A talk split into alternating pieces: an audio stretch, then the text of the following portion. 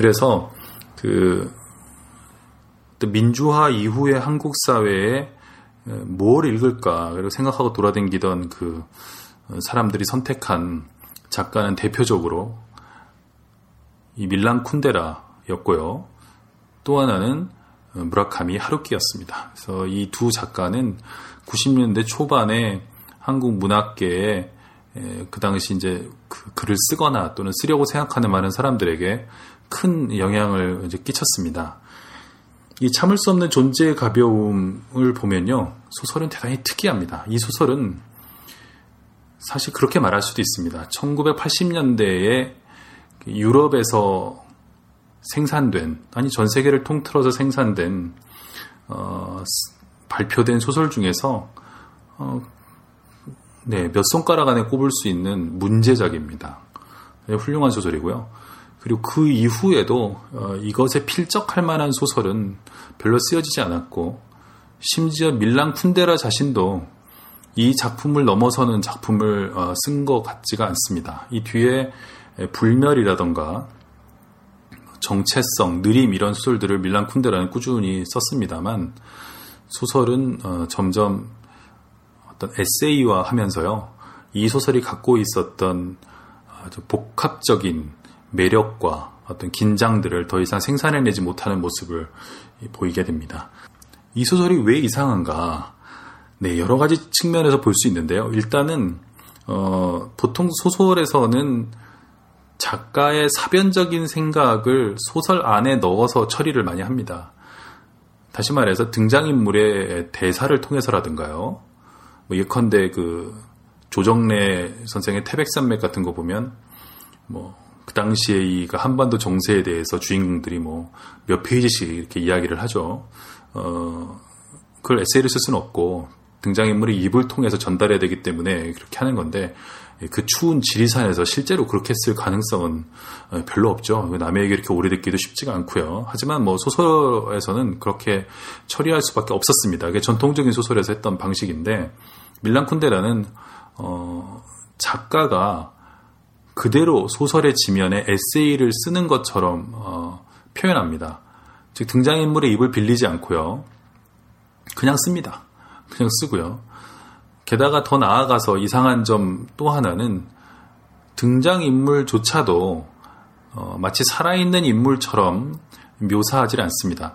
예를 들어서 어, 대부분의 작가들은 어, 등장인물들을 사실적으로 그리려고 노력을 하죠. 즉 어, 주민등록번호가 있고 우리 옆 동네에 살고 있을 것 같은 사람처럼 그려내려고 노력을 하는데 반해서 이 밀란 쿤데라는 그런 그 어떤 사실주의적인 전통이랄까요? 이런 것들을 부정하면서 등장인물을 작가가 지금 만들고 있다라는 것을 그대로 보여줍니다. 즉 등장인물이 어, 탄생하는 장면이 포착된다고나 할까요? 네 그런 것들을 그대로 마치 요새 건물들 보면 덕트나 뭐 환풍 장치 이런 것들을 그대로 노출시킨 그런 건물들 많이 있지 않습니까? 그런 것처럼 어, 이건 결국 소설이야. 소설이잖아. 라고 그대로 드러내 보여주는 것이 밀란 쿤데라의 대담함이었고 그것이 많은 사람들에게 충격을 주었습니다. 그럼에도 불구하고 참을 수 없는 존재의 가벼움은 일종의 연애 소설로 읽힐 부분이 있고요.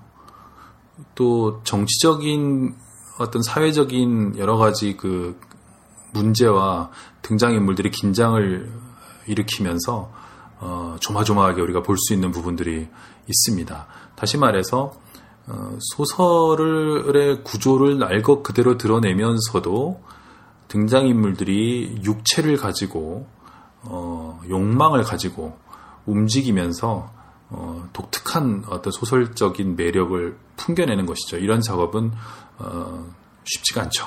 네, 작가로서 볼때 음, 이렇게 쓰기는 대단히 어렵습니다. 하여간 이 등장인물이 탄생하는 장면 소설이 시작하자마자 나오게 되는데요. 처음에는 어, 이 밀란 쿤데라 소설의 가장 특징적인 양상인 에세이 부분이 일단 제시가 되고 바로 주인공을 작가가 만들어내게 됩니다. 그 부분을 읽어보도록 하겠습니다.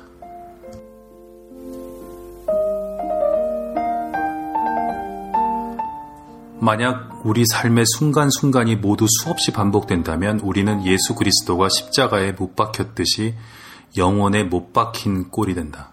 너무나도 무서운 생각이다. 영원한 재규의 세계에서는 모든 동작에 견디어낼 수 없는 무거운 책임의 짐이 지워져 있다. 이런 근거에서 니체는 영원한 재규의 생각을 가장 무거운 무게라 일컬었다.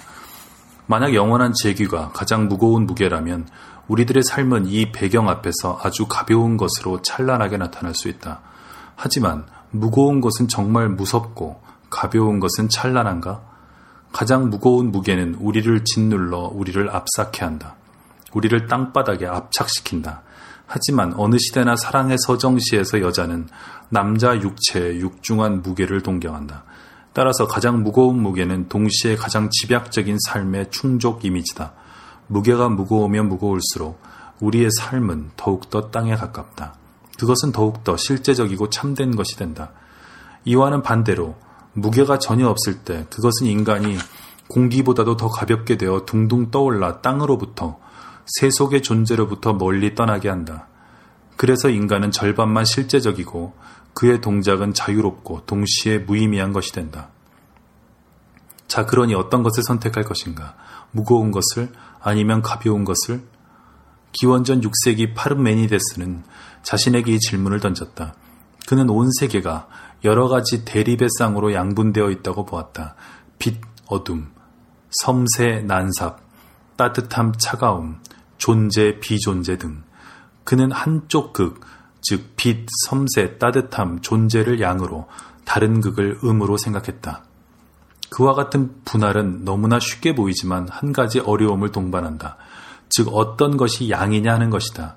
무거운 것이 아니면 가벼운 것이. 파르메니데스는 대답했다. 가벼운 것이 양이고 무거운 것은 음이다라고. 그의 대답이 옳았는가 아니면 틀렸는가 이것이 문제다. 확실한 것은 오직 한 가지뿐이다.